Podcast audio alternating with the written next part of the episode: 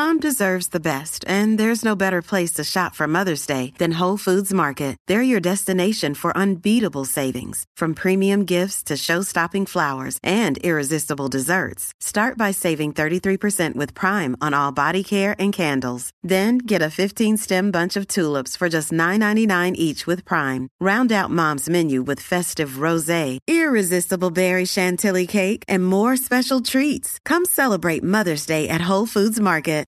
John, is is that mustache new? Yeah. you don't like this?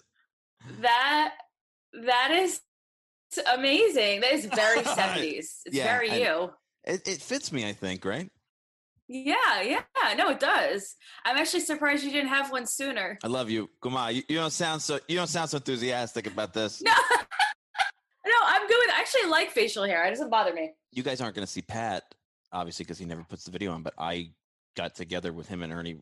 They came out of hiding for the first time, and uh, he is serious. He's let his hair grow really long. It's amazing. I can't believe how long it got. Yeah. Come on. Yeah, it was amazing how long, how, how fast his hair grew. I cannot picture Pat with shoulder length hair. I think he could almost put it in a ponytail now. Wow. I know. Mind blown. Like the mustache on you, like that doesn't surprise me. You always have like a 70s sensibility, but Pat with long hair. Well, it's like, Like- a 1770s sensibility on him. It's like oh, it's that. Okay, that Mhm. makes sense. It's not 70. Nine, it's not 1970s No. long hair. It's No. 1770s long hair. no, Okay. it's not the male Farrah Fawcett. It's the Ben Franklin, I think. I got it now. Yeah. That makes sense. He looks good though. I have to say.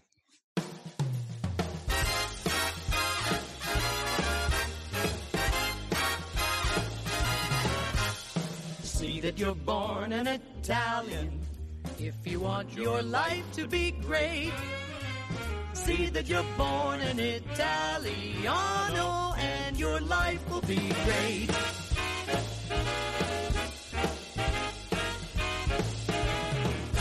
From the moment you're a small bambino, you eat pizza, you drink vino. Then they make you roly poly. You get stuffed with ravioli.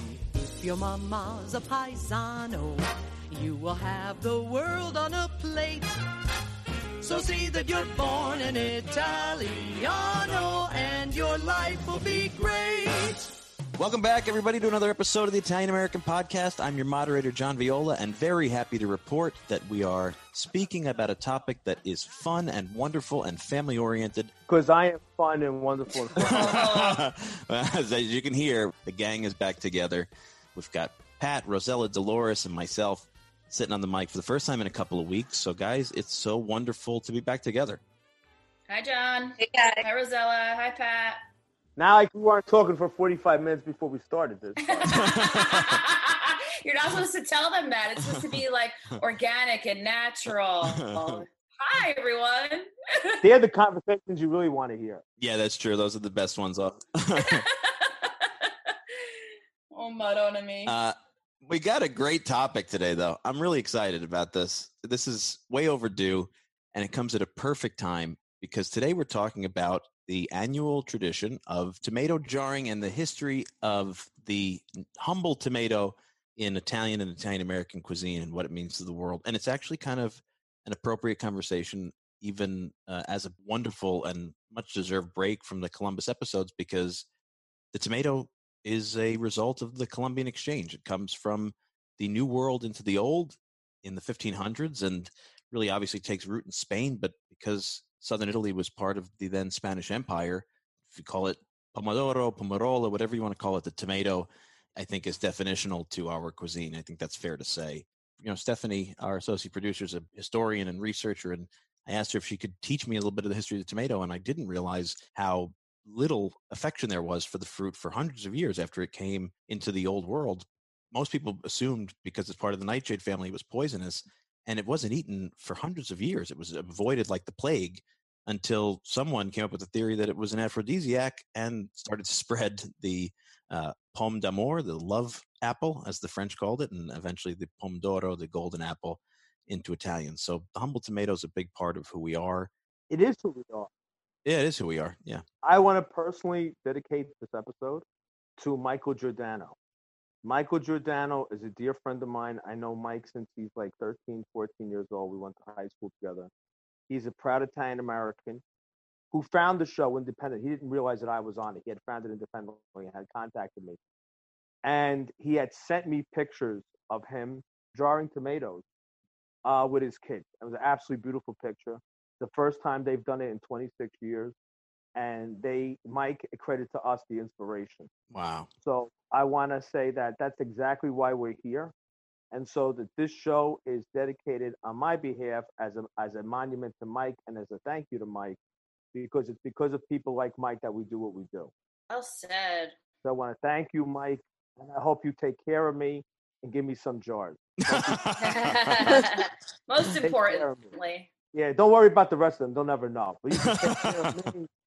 But Mike's a beautiful person, a beautiful family, and and this is a beautiful moment. Pat, did your family do the tomatoes? No, my grandmother was absolutely paranoid of jarring. Mine My, too. gran- Really? my grandmother, when she was a kid, a neighbor's whole family was wiped out from a bad jarring. Mine Oh too. My, God. My grandmother Oh was my terrified. God. We never jarred anything. She was adamant about it. Really? Yep. Yeah, she told me that. Um, I always wanted to look this up and to see what the backstory was. It happened in Jersey City in the twenties. Seven kids died, and the mother. The baby was too young to eat whatever the mother prepared, which was jarred. And the father was working, and the, of course it's a Neapolitan story because the father and the baby survived, and the rest of the family is dead. And my grandmother talked about the white casket. So that's, I mean, I, I they still do it, but thankfully we don't have the infant mortality rate now that we did then. That the kids were all in white caskets, and my grandmother remembered the the white caskets of all the children coming out of the house. So she would freak out over a dented can. She would go back to the supermarket. She would, you know, when you had to push the can down to see if it would pop up. Yeah. Anything she had, she would push down. She was absolutely deathly afraid of anything in a can or a jar. And when we did use stuff that came in like tomatoes in a can or a jar, she tested it by, and it was if there was anything off, a smell, a dent, anything, she threw it right out. That's really fascinating. It's the same thing in my family. We we were not, you know, I learned from my mother-in-law. Been doing it with my mother-in-law since I met my now wife ten plus years ago. But it's become like a big thing for us to do together. And, and to me, I'm really inspired. I know Ro, you do it. Dolores, I know your family does it because you've sent some amazing pictures and videos, and I know it's a big tradition. And I want to talk about how everybody does it differently. But I'm just impressed by how many people actually still jar tomatoes. I didn't think it was going to be nearly the amount that it was. I was thinking about some of the new neighborhood members that we have. I know Charlie Sparra sent a photo of him and his family doing it, and a bunch of people have been talking about when they're doing it and responding to our social media and our posts and things like that. And I remember when we did the survey between October, Italian American Heritage Month, and January when we took it down, and we put a bunch of questions around what kind of stuff were people still doing and what traditions were being kept and we gave them a bunch of options and different things. Do- you get together for Sunday dinner? Do you speak Italian in the house? Do you do X? Do you do Y? And so, of course, I included tomato jarring because I thought it was a you know kind of a touchstone, but one that I expected to be um, particularly neglected or a lost tradition in a lot of ways. But I was stunned by the response. Thirty-one percent of respondents of the sixteen hundred plus respondents still jar tomatoes as a family. Wow. Yeah, that's a, that's a nice portion. It is. I mean, as a matter of fact, it was more than people who responded that they, you know, went to the feast. uh, Way more than people who made wine. I think wine has has actually passed along faster than uh, tomatoes in some sense. But yeah, I was surprised. Thirty-one percent of people still jarring tomatoes every year. That's awesome, though. See, but the thing with wine is wine is not a one day deal. That's true. You're That's right. a good point. You have to press, squeeze, and you Good gotta point. siphon. And I think tomato jarring has become like family reunion day for a lot of people. Exactly. That's a great tradition. So they all get together in the summer, and everybody's gonna work together, and the kids are pulling the Vasnicol, and the Yep. you know it's a, it's a big. uh It's like an Amish barn raising for Italians. So actually, that is, uh, Pat. The the analogies that you come out with sometimes are both shockingly accurate and ju- sometimes just shocking. But uh, I will say that that's pretty true. Last week I got invited to so so here's what happened. So I have like I have the online shop and I sell all the Italian trinkets now. And this one lady ordered something from me. Her name was Adrian Branchiforte. And uh, my father ended up hand delivering this because he saw that, you know, it was very close by to where we live in Brooklyn. And, uh, you know, he didn't want her to, to wait too long. I think we'd waited to, to ship it for a while. So he met her and she mentioned, you know, by the way, I'll be jarring my tomatoes next week with my family. And we have quite an operation, and I'm having several nonas join in. So when she said several nonas, I was I, I was intrigued. I was like, oh, what must this look like? And she actually said, you know, if you'd like to come over and film it. And you know, a lot of people ask me to do stuff like that. Like that everyone thinks that the way they do something is uh is, is better than everyone else's but i mean Really? You know Italian people who think that way? I'm shocked. I never met anybody. so like uh, you know my dad was like we should do this and i was like all right we'll do it let's try it and um we get there and it's this like crazy Dyker Heights mansion like right in the heart of where all the christmas lights are. And uh we go back there and there are like 15 people just working on this. Like the boilers are all going they're washing the tomatoes and there really were several nonas. They were wonderful two of them were sisters one of them had her own documentary about the fact that she's been a lunch lady for 40 years. They were so animated. It felt like if i was like really trying to like cast this scene in a movie i couldn't have done a better job because it was just so amazing. Like the this uh there was dean martin blasting on like huge l- loudspeakers around the pool area i mean everybody was smiling and jarring and and, and washing basil but the best part was there were like three little kids and they were so into it. They were like telling me how to do everything. They were like okay well you have to squeeze the jar like this otherwise it's going to open up in the water you know and you can't have that and then you ruin the whole thing. And they were like laying like the they were wrapping the tomatoes in like an old tablecloth and helping twisting they were fighting over like well you know you got to push the water out of them. And they were like no i want to push. They were fighting over they're like i want to push i want to push. I was there for like five six hours.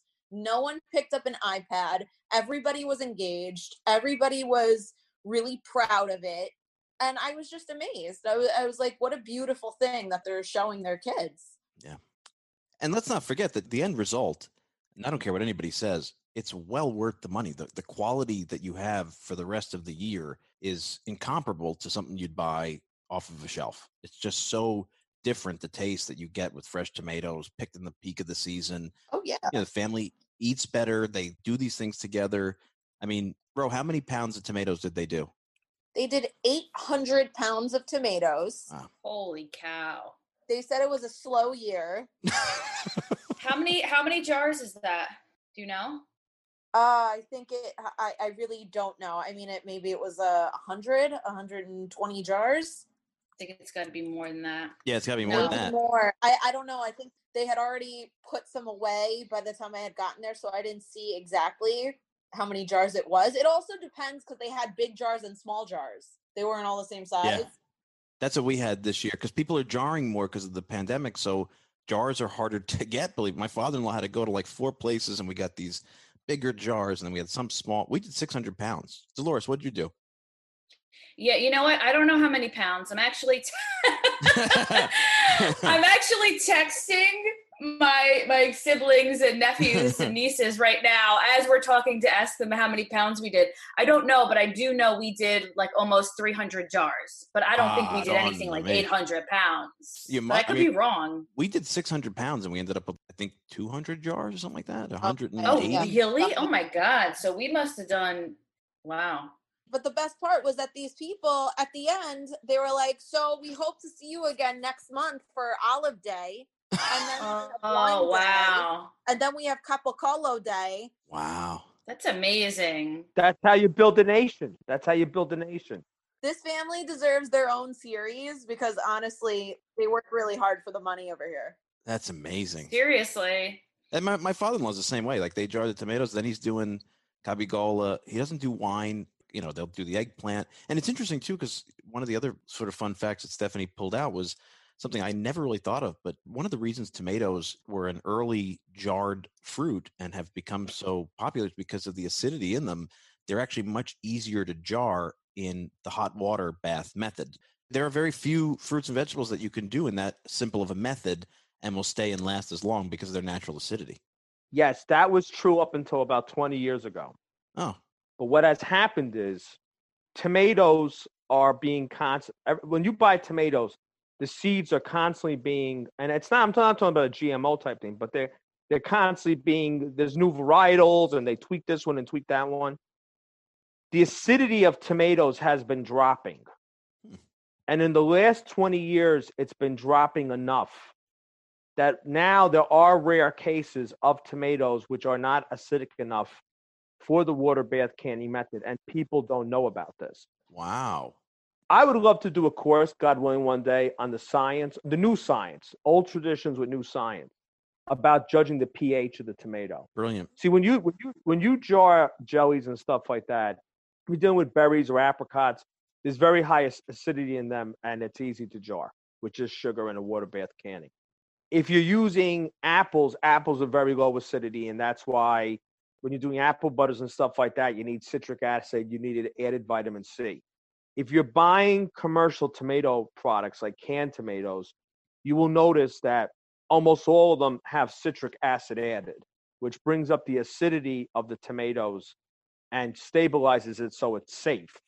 And like I said, it's like 90%. I'm not, I, don't take this, I'm, I'm not a professional. I read this stuff for fun, but it's like 90 odd percent, 99% of tomatoes are still safe for water bath canning. But there's a small percentage that are now lower on the acidity scale where, you know, you maybe want to add some citric acid in. That's why I say, you know, the, the thing is, I always want to do, if you do the extension societies, if you go out into the Midwest, because farmers still can in the Midwest, their states have very active extension societies, which are basically county agencies or state agencies like California has, which helps you and says, okay, you're going to jar corn. You know, corn's low acidic. This is how you do it to make it safe. I would love to have an Italian American, and this is serious. This is not shtick. An Italian American Extension Society that says, okay, you want to jar olives? This is how you do olives the best way and the safest way. You want to jar tomatoes? This is the best way and the safest way using modern technology, modern, you know, things like pH meters and stuff like that, and for everything. And that that's how we keep these traditions going because an informed person is the safest person, the person who knows what to do and what not to do. No, you're right. That's, I mean, you can easily botch these things up. You know, we, we were doing it, right? My wife's father and mother and many of her uncles and aunts do their own version. So they have like shared equipment in the mm-hmm. family and they pass around the equipment like each week. Every family jars their own. And it's it's passed on. It's oral history, it's learned history, it's learned tradition. Everything has sort of got a feel for it. This looks good, this looks bad. You know, my mother-in-law hand washes every tomato, cuts off the spots that she thinks are bad. And the equipment that they use, because it gets passed around the whole family, uh, particularly my wife's one uncle, he like crafts his own things. So he's got this different case that he uses when they soak them over the tablecloth so the liquid comes out and he's got a, a big uh, stick with this thing on the end that scoops them and, and he's invented all this stuff and so it's got this very grassroots organic feel to it and i don't think there's really anybody out there who thinks about the science of it anymore you know it's just it's just done through tradition and through learned behavior. I think it's sort of prohibitive to people who haven't done it because it seems complex because of the steps and the equipment but part of why i wanted us to do this was not only to celebrate this great season and as pat says kind of the family reunion aspect of it but to, to sort of teach people and walk through it's really not that complicated. It's a fun easy activity and like you said perfectly well you finish it in a day and if you have a big family you finish it in less than a full day so it, it's got a lot of um, viability to it you know I kind of disagree with you, John. you would really Yeah, go ahead I think it is complicated. yeah Yeah, I actually find it complicated. And as fun as it is and stuff, there's also like a factor of like intensity because of everything you guys were just talking about, like not ruining the tomatoes, not letting them go bad, and all this stuff. And I, I feel like, I mean, the way we do it, you know, we boil the tomatoes. Yeah. And that, Yeah, but just, you, you boil the tomatoes to take the skins off. no, the skins are already off by the time it's boiled.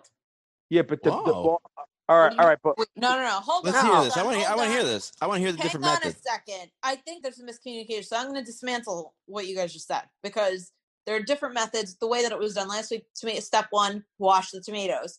Step two, they went into the pots to boil for about 15 minutes. Once the water started boiling, they boiled them 15 minutes. Step three, they took them out and they strained them through the tablecloth. They pushed the majority of the liquid out. Step four, they put them through the processor, which extracted all the skin and seeds and made the puree. Then they took the skins and they pureed the skins three more times just to make sure all the puree was really extracted. After that, they jarred them and then they boiled the jars. You don't have to do it that way. The way my family does it eliminates a few steps. My family just washes the tomatoes, cuts them into four pieces, and jars them like that, and then boils those jars. And we still complained about this. We eliminated like four steps, so my family would still complain. yeah, but is that something you did here, or is that how they do it in Mola? No, in Mola, you can either make passata, which is what I described first, or you can make i pezzetti, the pieces. That's how my Neapolitan sister-in-law makes it in her family. She said they just cut them up in quarters. But bro, what do you put them in then? It's just tomatoes. I mean, is there no liquid in the jar? No. So they're in air? Well, you fill the jar with the tomatoes. Yeah, I guess there's juice in there, right? So it's, it's and not. then when you boil them, they kind of cook a little bit. So the result is like crushed tomatoes. Yeah, but see the sterilization. The reason you boiled them, part of it is the seal for the ball jar to be fixed. Yeah, that method for the pezzetti, that's the only reason you're boiling them is to seal the jar. But there's like three steps. The second part is that boiling does kill some pathogens, but the great pathogen that kills people is botulism. And botulism, you have to hit 240 degrees Fahrenheit. I, that's off the top of my head. I'm not sure exactly. Boiling only gets you to 212. Now, you could kill botulism at 212 for like eight hours. You'd have to boil it for like eight hours, and you're going to destroy the product after that. That's the thing with, with water bath boiling. You can't kill botulism. You're just going to be boiling it for all, you know, for a very, very long time. The only way to kill botulism um, at 240 is with a special pressurized canning pot, right. which because of pressure can get the heat above the 240 range to kill everything. If that makes Guys, sense. let me know when you're done, and I'll tell you how we do it. Yeah, I want to. I want to hear how you do it because I've heard that the quartered pieces is a, a very Neapolitan style, and I've heard that the, the other one that we do is kind of the normal. But Dolores, I've never heard skinning them boiling. So teach me how you guys are doing it. So we don't boil the jars anymore. That's we don't do that at all. Wow. So we wash the tomatoes. You cut out all the bad parts. You boil the tomatoes. Then you put them in the actually like Rosella said, you put them in the crates with like linens and you strain the water out. You know, like it's like a good job for the kids. You give them like a long fork, you know, and they can poke out the water. They poke the tomatoes and you drain the water. And then you pass them through. We have a machine and you dump them in, and the machine basically makes the tomatoes into a puree.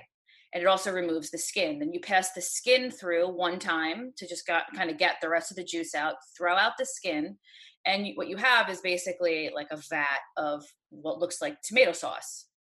You take the that, and we have huge, like if anybody who follows me on Instagram has seen the big, you know, silver pots, and you have them over burners in the driveway, and you boil it again. You boil like a huge pot of that, and you have to. The reason before when I was saying that I actually think it is complicated is because you have to be like very careful about manning this part of it. You know, it has to boil quickly and then you have to turn it down and you have to keep stirring because then the bottom burns. In fact, this year we had someone who was a little too distracted manning this part of things and one of the pots burnt on the bottom and we had to dump like a quarter of it and everybody was like, you know, pissed and upset because it's it's a pecado, you know, like you're doing all this, you know, you're doing all this work. I hope that and- person was a blood relative to your mother and not an in-law. That's all I'm going to say.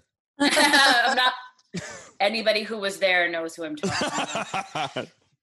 Anyway, and then once that once you cook that for about uh 20 or 30 minutes, then there's this like very intense process where you're scooping out this cooked puree and you pour it into the jars and we have like a very quick assembly line of like you're pouring it in you have to put the cap on right away then we have like all the men we have like these gloves that my my brother brought a few years ago. They're like work gloves and all the men tighten the lids really quickly and then you turn them upside down. You have crates again lined with linens and you turn all the jars upside down into the crates and then you cover it and you leave it for like a few a few days to cool slowly mic drop I, there's a couple of th- a couple of pieces in there. So you had me until you boiled the puree because I my, well, my mother-in-law, my father-in-law, we do basically exactly what Rosella was describing, except we put a little bit of salt in after it comes out of the machine, and then we put basil leaves in the bottom of each jar. oh yeah i, left, I missed that part we put basil in the bottom of each jar my bad Yeah, Yeah, I think basil. Everybody forgets the basil because it's sitting in there. hmm we turn them upside down at the end, but we, we boil them in the bath. But the idea of cooking it before and then not cooking it after. So it's the heat from when you turn it upside down that is sealing. right Like how long do those last how long do the jars last Yeah. long on a shelf? Yeah a long time I never Yeah. heard of that. yeah I feel like ours last last about a year though. Like Yeah. I, I've seen some of them go bad. Either like the air gets out of the jar after a while, or you know they're just too old. Yeah. I, I think a year is probably good, but I've never heard Dolores' method. So I'm fascinated. Like, It's picking up. Eh, you got to remember something. What's happening is because it's turned into Italian American Family Day, the barn raising, you have to get it done within the day. Because then everybody goes back to bringing their kids to ballet and and and foosball and and hockey and everything else they're doing the, on Foosball? Whatever these people do, they they Is just they got to run foosball here. And, league, Pat? I guess there is it might be, some yeah. kid. I'm sure there's some kid out there who's all tri county, three medal, five. Uh, is going to go to Harvard for foosball, but you know that's another conversation for another day. But what's happening is everyone has to keep cutting down time, the time they put into it, because when everybody lived on the same block and they lived next door, all right, when we're, what we, we've gotten to like step A on Saturday, you know, like um, I've done it with my friend Fran and Gino. So I've sort I've when they've done it in the summer, I've kind of like crashed their tomato jarring party, and it's a two day event because they cut the tomatoes up on Friday night and they salt them to kind of get the excess water out, and then they they jar them the next day. So they work, they start Friday, they work on Saturday. If you're all in the same neighborhood and you're on the same block, that works. So a lot of people have eliminated steps because it's it, it's really not a science. I mean, it's not like we all opened up a book one day and learned this. Yeah. Because if you want a little bit of background on this, um, Dolores, what word do you use for jar? Buada? Bukach. Oh, you you used the, the modern word. Is that a modern word? We have a good word, Pat. What is it? Iboite. Boite. Boite comes from French. Yeah. So it's Buada in Nabuidan. Bocaccia is the Elena Ferrante 1950s word that came in.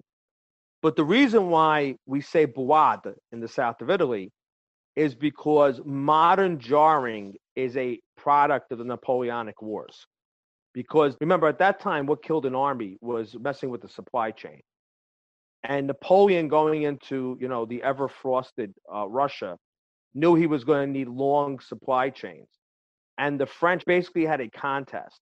I think it was like 10,000 francs at the time for someone who could figure out a way to be able to preserve foods that the French military could use for their supply chain.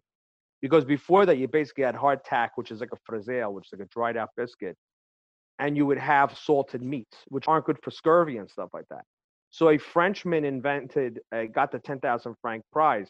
He basically put food into a glass jar and boiled the jar. And by boiling the jar, he made the food safe. And that was what Napoleon's troops had planned to use for their invasion of Russia, for their long supply chain. But the French word, I'm not sure what it is off the top of my head, but it sounds very much like bouade. So we picked up the word bouade and we made that the word for jar. You got to understand the, the whole timeline on this.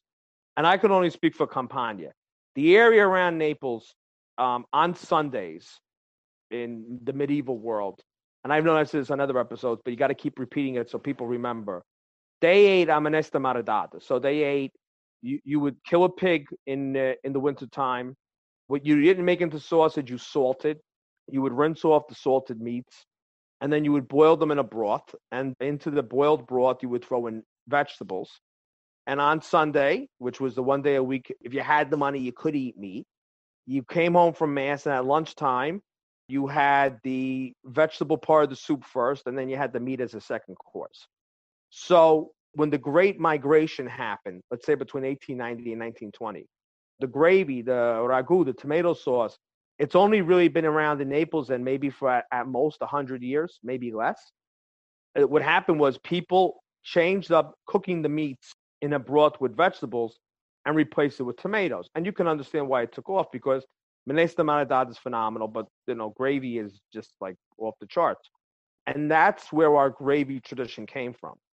And macaroni in that period, let's say the Baroque and Renaissance period, macaroni, pasta, whatever you want to call it, which was a fresh product, was served with butter and cinnamon, butter and sugar. It was not paired as a savory dish. But the very, very first, very early people who came did not use jarred tomatoes to make a pot of gravy, sauce, whatever you want to call it. They used tomato paste because paste was much easier to preserve. Because you have to remember something jars are expensive. If you're a peasant in the south of Italy, glass is a very it's an ex- uh, to have 300 jars to, to jar tomatoes to wipe you out economically. What they used is they would use huge crocks. Parts of Sicily still do this. Huge terracotta crocks. They would lay out the tomatoes that would be sun dried. They would scrape the sun dried tomato paste, put it in these huge terracotta crocks, top off the crocks with olive oil to keep the paste from spoiling.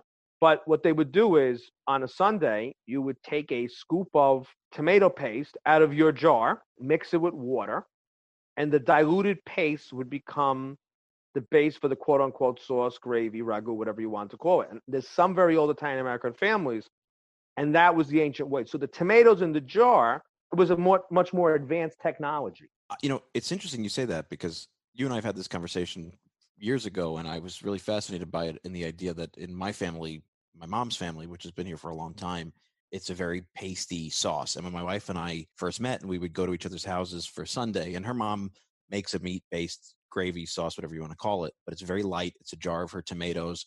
Um, and my wife always kind of commented on how much heavier my family's food was. And when you and I would talk about this, it, it always registered in my mind that the idea of using paste, using the olive oil on top of it, you know, those kind of things make for a very different cuisine. And I think a lot of the early Italian American quote unquote red sauce stuff is very paste heavy.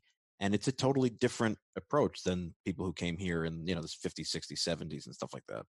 Yeah, I think it's a much thicker base for everything. And I don't know if that's because once people immigrated to America, I think they also started cooking things longer and evaporating more of the water in their sauces. So their sauces became thicker, and thicker sauces became synonymous with Italian American culture. Mm, That's a good point. But I think also, let me ask you a question. I've noticed in Italy, the homemade tomatoes, jarred tomatoes are much more watery than what you buy commercially. Am I correct? Would you agree with that? Yes, I would agree with that. The sauce tends to be a little more watery. And that's why I think people cooked gravy for four hours to cook off that water. Yeah, it makes sense. Uh, If you go to the old recipes, oh, takes four or five hours. Why you gotta cook four or five hours? Because by cooking four or five hours, now that's different than the meat. The meat needs a lot of time. Amanda Taft, if you're listening, you cannot do brajol for 70 minutes. I've had nightmares over this. I've had to see somebody. It's been very traumatic. It is a lot of time. Please doesn't post need in the new hours. neighborhood that you're not doing brajol for 70 minutes. Please give me that peace of mind so I could sleep at night. That being said, the tomato part, not the meat part, but the home jarred tomatoes needs a lot more time because to get it to the right consistency, it has to cook a long time to cook all that water off. It's a great point. You know what my grandmother said? I asked because I used to terrorize my grandmother with historical questions because I, I came out of the womb like this. The mental illness started from day one. And I said to my grandmother, so my grandmother, I wanted to jar tomatoes one time. My grandmother, she would go abs- apoplectic with jarring. I said, this ain't going to happen. But she told me she was so happy when the commercial tomatoes came out because they didn't have that stress anymore of the safety with the jarring. And she said to me that when they first brought them home, her uncle, her Italian born uncle who lived with them, he was like totally turned off. I guess this is right after the war. And he wouldn't eat it. Like he like like you know, kind of like tweaked his nose and said, This is paint. This is house paint in a in a hmm. can. but I think that, that the reason I bring it up is I think that that was like the new generation. So my grandma was born in 1920, and it's like, oh, the glories of the post-war America. I can get safe, sanitary tomatoes in a can and not have to worry anymore. Ain't this fantastic? And her Neapolitan-born uncle from 1872 is who was born about 1874, right? He was born 1874. Is like, this is totally disgusting. I'd rather have botulism than eat this. yeah, yeah, exactly. I'd rather have botulism. But Dolores, when you when you guys do it, because we had this come up because my my in-laws got tomatoes from Florida for the first time because of I don't know how it they had to have part Florida tomatoes, whatever. Wow. And the first batch was a little more watery. We ended up doing more squeezing through the tablecloth and what whatnot to get them thicker. Um, but my, you know, it was like a national emergency. So it's like me, my mother-in-law, my father-in-law, my wife, their uh, compadre Nick, we're all like sort of freaking out that it's so watery. And I said, why don't we boil the puree, the product, and evaporate some of the water? They thought I was crazy, but does that mean your family's sauce comes out thicker in the jar? Um, hmm. like after you cook it, like Yeah, when you're actually making a sauce, or literally when it's sitting in the jar on the shelf in the Like when it's sitting in the jar on the shelf, now that you boil the actual tomato before it goes in the jar. Yeah, it is a little. It is a little thicker, but not. Eh, it is, but not like excessively. Still very smoothish. I find it really interesting the way every family does it their own way, and the way, like Pat says, because we used paste when we came here for the early immigrants. Some are paste heavy, some are who uses crushed tomatoes, who uses tomato puree. I mean, in my mom's side, the Sicilian branch of my family, every Sunday sauce or gravy is finished with some sugar, and that's like a big thing in my family. you know, Sugar in the sauce. My dad's side, that would be sacrilegious. I just think it's really fascinating to see how many different applications you could have for tomato. My grandma's Pound Sorrento side puts sugar in as well. My Oh. grandma put a little bit of sugar in. And I've had people go, oh, oh, oh," especially in Italy, oh, oh they go apple pie. See, Italy has two qualities of people talk about cooking. People who think they know it all, but really know nothing. And Rosella deals with them all day long. Rosella could write a book of, of Italian culinary idiots. I was just gonna say, as Ro knows very well. There are not enough pages. there is not enough paper to create the pages that would be necessary Poor for Rosella. such a book. So you have Italian idiots who really know nothing, but they think they know everything. And then you have people who really do know what they're talking about. The very old, old Neapolitan ragu recipes contain sugar. I have some theories on this. And it's just a little bit of sugar. Some people claim it's to fight off the acidity. That might have been what was said. I think one thing is that macaroni dishes, really historically, I'm talking 400 years back, were a mix of butter, sugar, cinnamon. It was a desserty type thing. So if you're marrying the ragu, the tomato sauce, the gravy for the first time with macaroni, maybe you're throwing sugar in because you always have macaroni with a little bit of sugar. That wasn't for the poor people again. That was for the rich people. Because remember, poor people ate macaroni what was just boiled with a little bit of cheese thrown on top, grated cheese. Rich people had the money to buy the meats to be able to put, cook it in the ragu.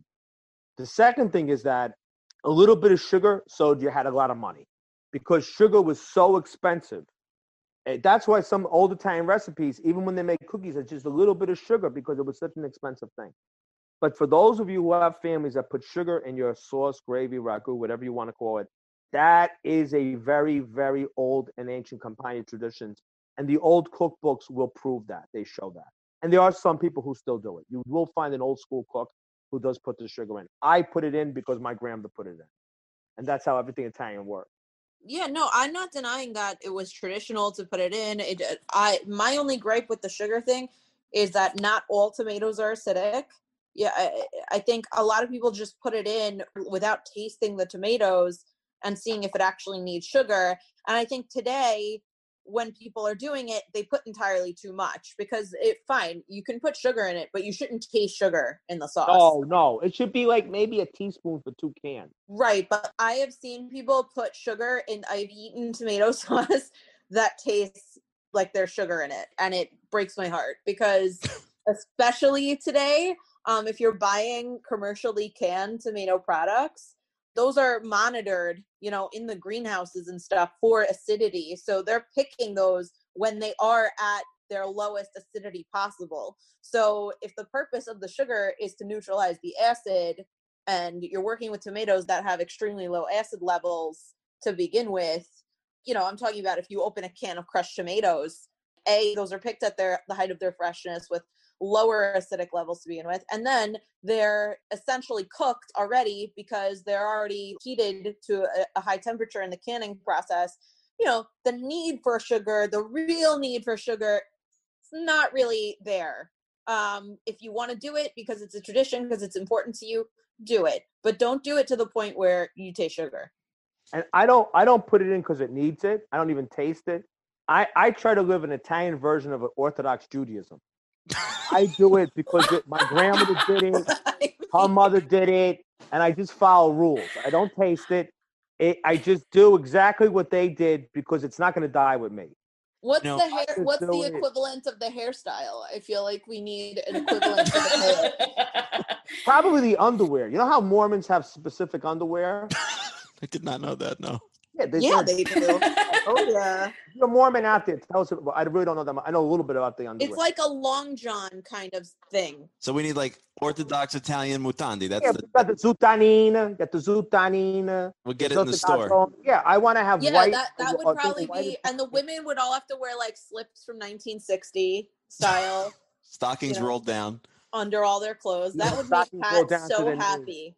With the rubber band, with the rubber band on the stocking. Nothing would make Pat happier is to like undress a woman like a potential like spouse and to find out that she's got like a medallion of Saint Michael and uh an, like no, no, kind of the, met, the metal pin to the brassiere. That's all the old. Yeah. Remember that? They would have the metal with the ribbon pin with the with the safety pin. Could we come out with a podcast line of Mudanta? That's a whole nother episode, as we say. We could Yeah. have just, Rod, can you be the designer? Podcast Mudanda, and we'll have like our own patterns. Like that's gonna be like new Coke. We think it's great. Nobody's gonna buy. If you're out there and you think you'd buy your Mudanda off of us, please let us know. Yes, that's Wait, right. can I- can I interrupt at- these two geeks Yeah. and their science about the freaking acidity and the pH and the tomatoes. And can we talk for a second about the real reason why 30% of our listeners' families still jar tomatoes, still do the tomatoes, as we say? And that is because of the absolute joy of the tradition. And for me, this is always the most wild thing. And every year that we do it, I'm always amazed. I always have a moment where I step back and I think to myself, no one should want to be here right now. You know, we we start at 6 a.m. It's August in New York. It's hot. It's humid. There's boiling things. There's flames. Yeah. We work for hours on our feet.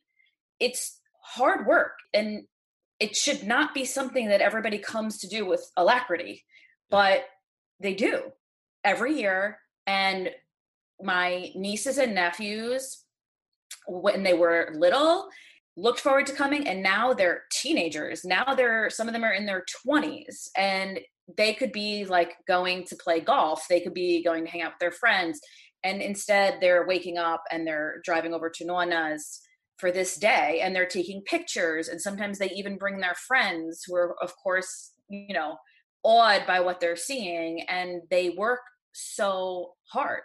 And like this year because all of them are so much older I noticed like with my niece, my young um not my youngest niece, my oldest niece and my uh youngest nephew who would be like 17 and 18 basically, they knew what to do.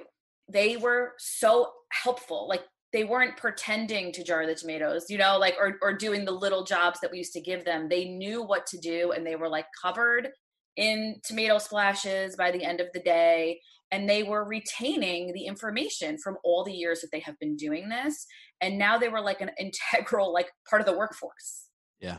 And at the end the spread that we had you know i posted a video to my stories i got so many dms from people just saying oh my god the spread on this table all these people around like it reminds me of when i was younger you know and i wish we still had that all of you know i'm trying to recreate it and that is the true beauty of this this is yes, it's fresh tomatoes in December for your sauce, right?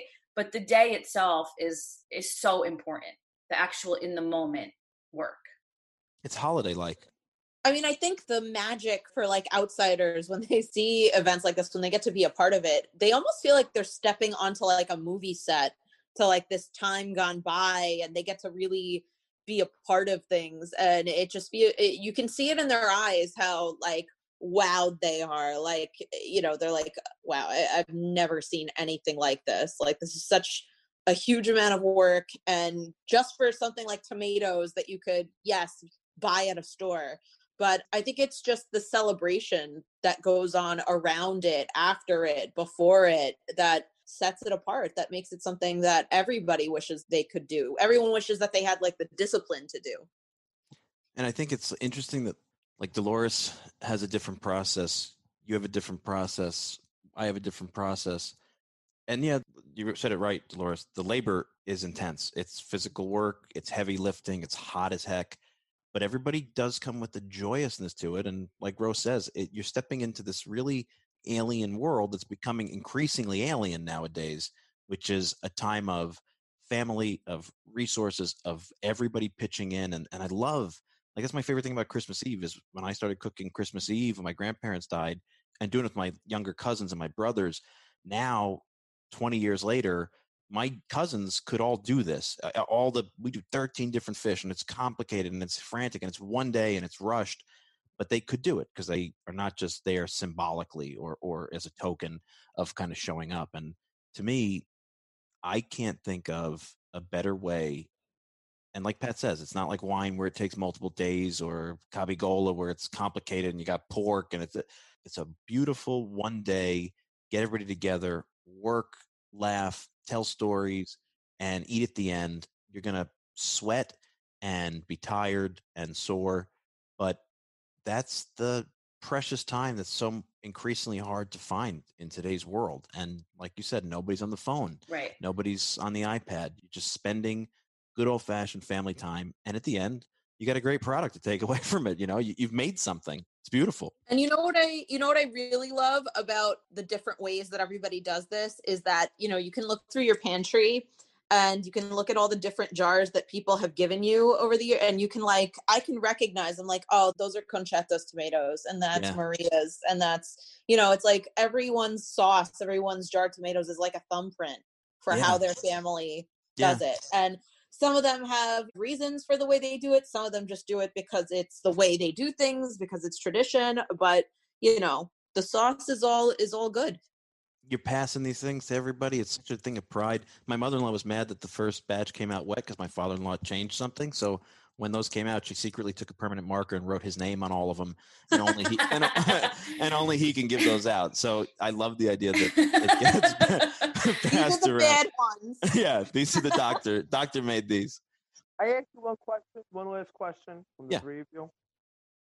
Do- Have you guys ever run the numbers to see are you actually saving money jarring, or but all the time and effort are you actually do the jarred tomatoes actually come out more expensive than what they are on the shelf at the supermarket? My mother in law is convinced that it's cheaper, and she's done the math. And the beauty of it is, it's the reason Italian families always had a lot of kids because the labor is free. You can't factor that in. it's true. It's our job, you know. Fact. By the time you feed everybody, like like Dolores, what did your mother put out? What did you eat the night of the tomato cooking? Oh my gosh. Kumba, you're gonna yell at me that you weren't here. I actually thought of inviting you, but you don't I don't think you're leaving the house yet, so I I didn't. Um spaghetti with obviously the fresh some of the fresh sauce, some are the, the fresh tomatoes. Uh pig's feet, Oh, how did you make the pig's feet? duck. Oh, come on, no, liar. Are you Liar. Knew he was No, gonna she's yell at me for that one. I'm gonna yell at you for that one. totally, you know why? Because I wasn't there. This is a totally The fabricated legend menu. of Stefania's duck. I know. Oh, Pat Pat has been Sempre asking promessa, ma mai mirata. Exactly. He just right, oh, exactly. Oh, I keep coming. saying The he's duck gonna has come been coming for years. I know Doors eight thousand years now. The duck is coming. It's coming. The duck. Don't worry. Once the duck flies in, everyone's had the duck. Her mailman even came over. They had the mailman over for duck, and I never had the duck. Then you ask, well, how is the duck made? Mm, uh, mm, mm, uh, how'd you make the duck? Mm, mm, uh, you know, you, you did not. I- you did not. Duck I thought of did you, not. but I didn't know if you would You're come. That's true. He refuses to leave the house. Yeah, exactly. You're, you're a liar, liar, liar. I knew that was going going to set him off. I knew that was going to Uh, set him off. You're Well- a fibber. You're Dolores the fibber. I love pig. Oh, pig's feet is the best. Pig's feet in the gravy. Oh, I love thick- that. No, it was it was it was not. It was the um, just pig's feet with lemon. Like I don't know what that's Ooh. called. Oh, oh now she's gonna make it sound not as good, so he doesn't feel. Oh, no, No, no. he likes Book. that. That's Moose of the Book. I was, I'm gonna Oh. tell you my last Moose of the Book story. I was in Laurino, Italy for their feast for Santa Elena. I was there because I have friends- friends from Laurino in the Cilento. And they had a Moose of the Borca truck. And Moose of the Bork is the, I guess it would be the cheek meat of the pig Face. with the, with, with the, yeah, the face. yeah, I know. We lost how many listeners right now? And the pig feet and you serve it with lemon. So I went up, and the guy had the single portion for like two euro, and the family portion for for for ten euro. I said, "I'll have the family portion." and, he, and he's watching me eat the family portion. I'm sure he'd put video like this this American pig, see how he eat. But it was that good. Oh come on! What why are you telling me this now for? well, you asked. What- The next year you come. Oh, I never. When you are I ready feel like a to sit down Coyote. to dinner. I think Wally Coyote. no, it never works out. Like it's always like collapsing. But you got it. You got to come through with the duck. when you're ready, let me know. You guys will come over. You know what Nicole said we should do? Nicole made a point while we were doing this. I was I was filming some of it for the for YouTube, which I'll put on after this episode airs. And she said, you know, this is a great activity for your listeners. And we always talk about doing an event and God spares next year, this time people are doing things again. We should do one day where people buy a ticket, come in, it buys them X jars of tomatoes, and we basically have a tomato That's a fest great idea. and then eat together at the end. That is a great idea. Yeah, guys, Yeah. let us know if you would be interested in that because maybe we'll actually Yeah. Yeah. Shoot us emails. Could be a fun event. I like that. and like and like a platinum ticket will get you some of Dolores's mom's duck. No, no, no, no, no, no. Won't be. Platinum is the to us. duck. Gold is the pig's feet. They're gonna swear to us the duck is coming. I'm gonna go with my personalized bib. I'm gonna be all excited. And she'll say, does "Oh, we opened Oh up the God, duck he and it didn't does. smell Fact. right. The duck didn't come in, and I ain't gonna get any duck." You had to see the men over this bowl of duck. Oh, Oh, it oh sounds so my good. God, they were like, "Oh, the duck, the duck. gavons. Here we go, the ducks back to the duck." Her mailman, the mailman. They invite the mailman over for duck. Manga pagaba, manga pagaba. when you do come over for duck, we should do an episode out of it. We'll have to film it. We have Oh, to now. Yep. Yep. We're bringing the cameraman for the duck. I'm dying for this duck. I love duck. I've been hearing about it through him, through you. We're all ready. We're gonna do it. We're gonna do it. Do you think she'd be willing to share the duck recipe in the new cookbook? Oh yeah, I'm sure. Good idea. What do you Wow. think? Great idea. Yeah. She she's not the type who's like jealous of the of the She's recipes, not. right? No, no. She She's would totally sharer. share it. It's a great idea. Well, look forward to that next year. All right, so the official Tomato Fest that's that's going to be on the on the docket. I think it's a great kickoff event for us, and let's just pray sooner rather than later we're able to do these things again because, like you said, that's the joy of the whole thing. Just time together, laughing, eating, having a great time. So hopefully. That's the same feeling you get every week when you put on the Italian American podcast. I know for me and for all of us, it's a joy just to be with our friends and catch up talking about the stuff we love. So, from all of us, the Italian American podcast, thanks for listening, and we'll see you next week. Ciao guys. Dun, dun, dun, dun, dun, dun, dun, dun. If Oh, you want your life to be great, see that you're born an Italiano and your life will be great. See that you're born an Italiano and your life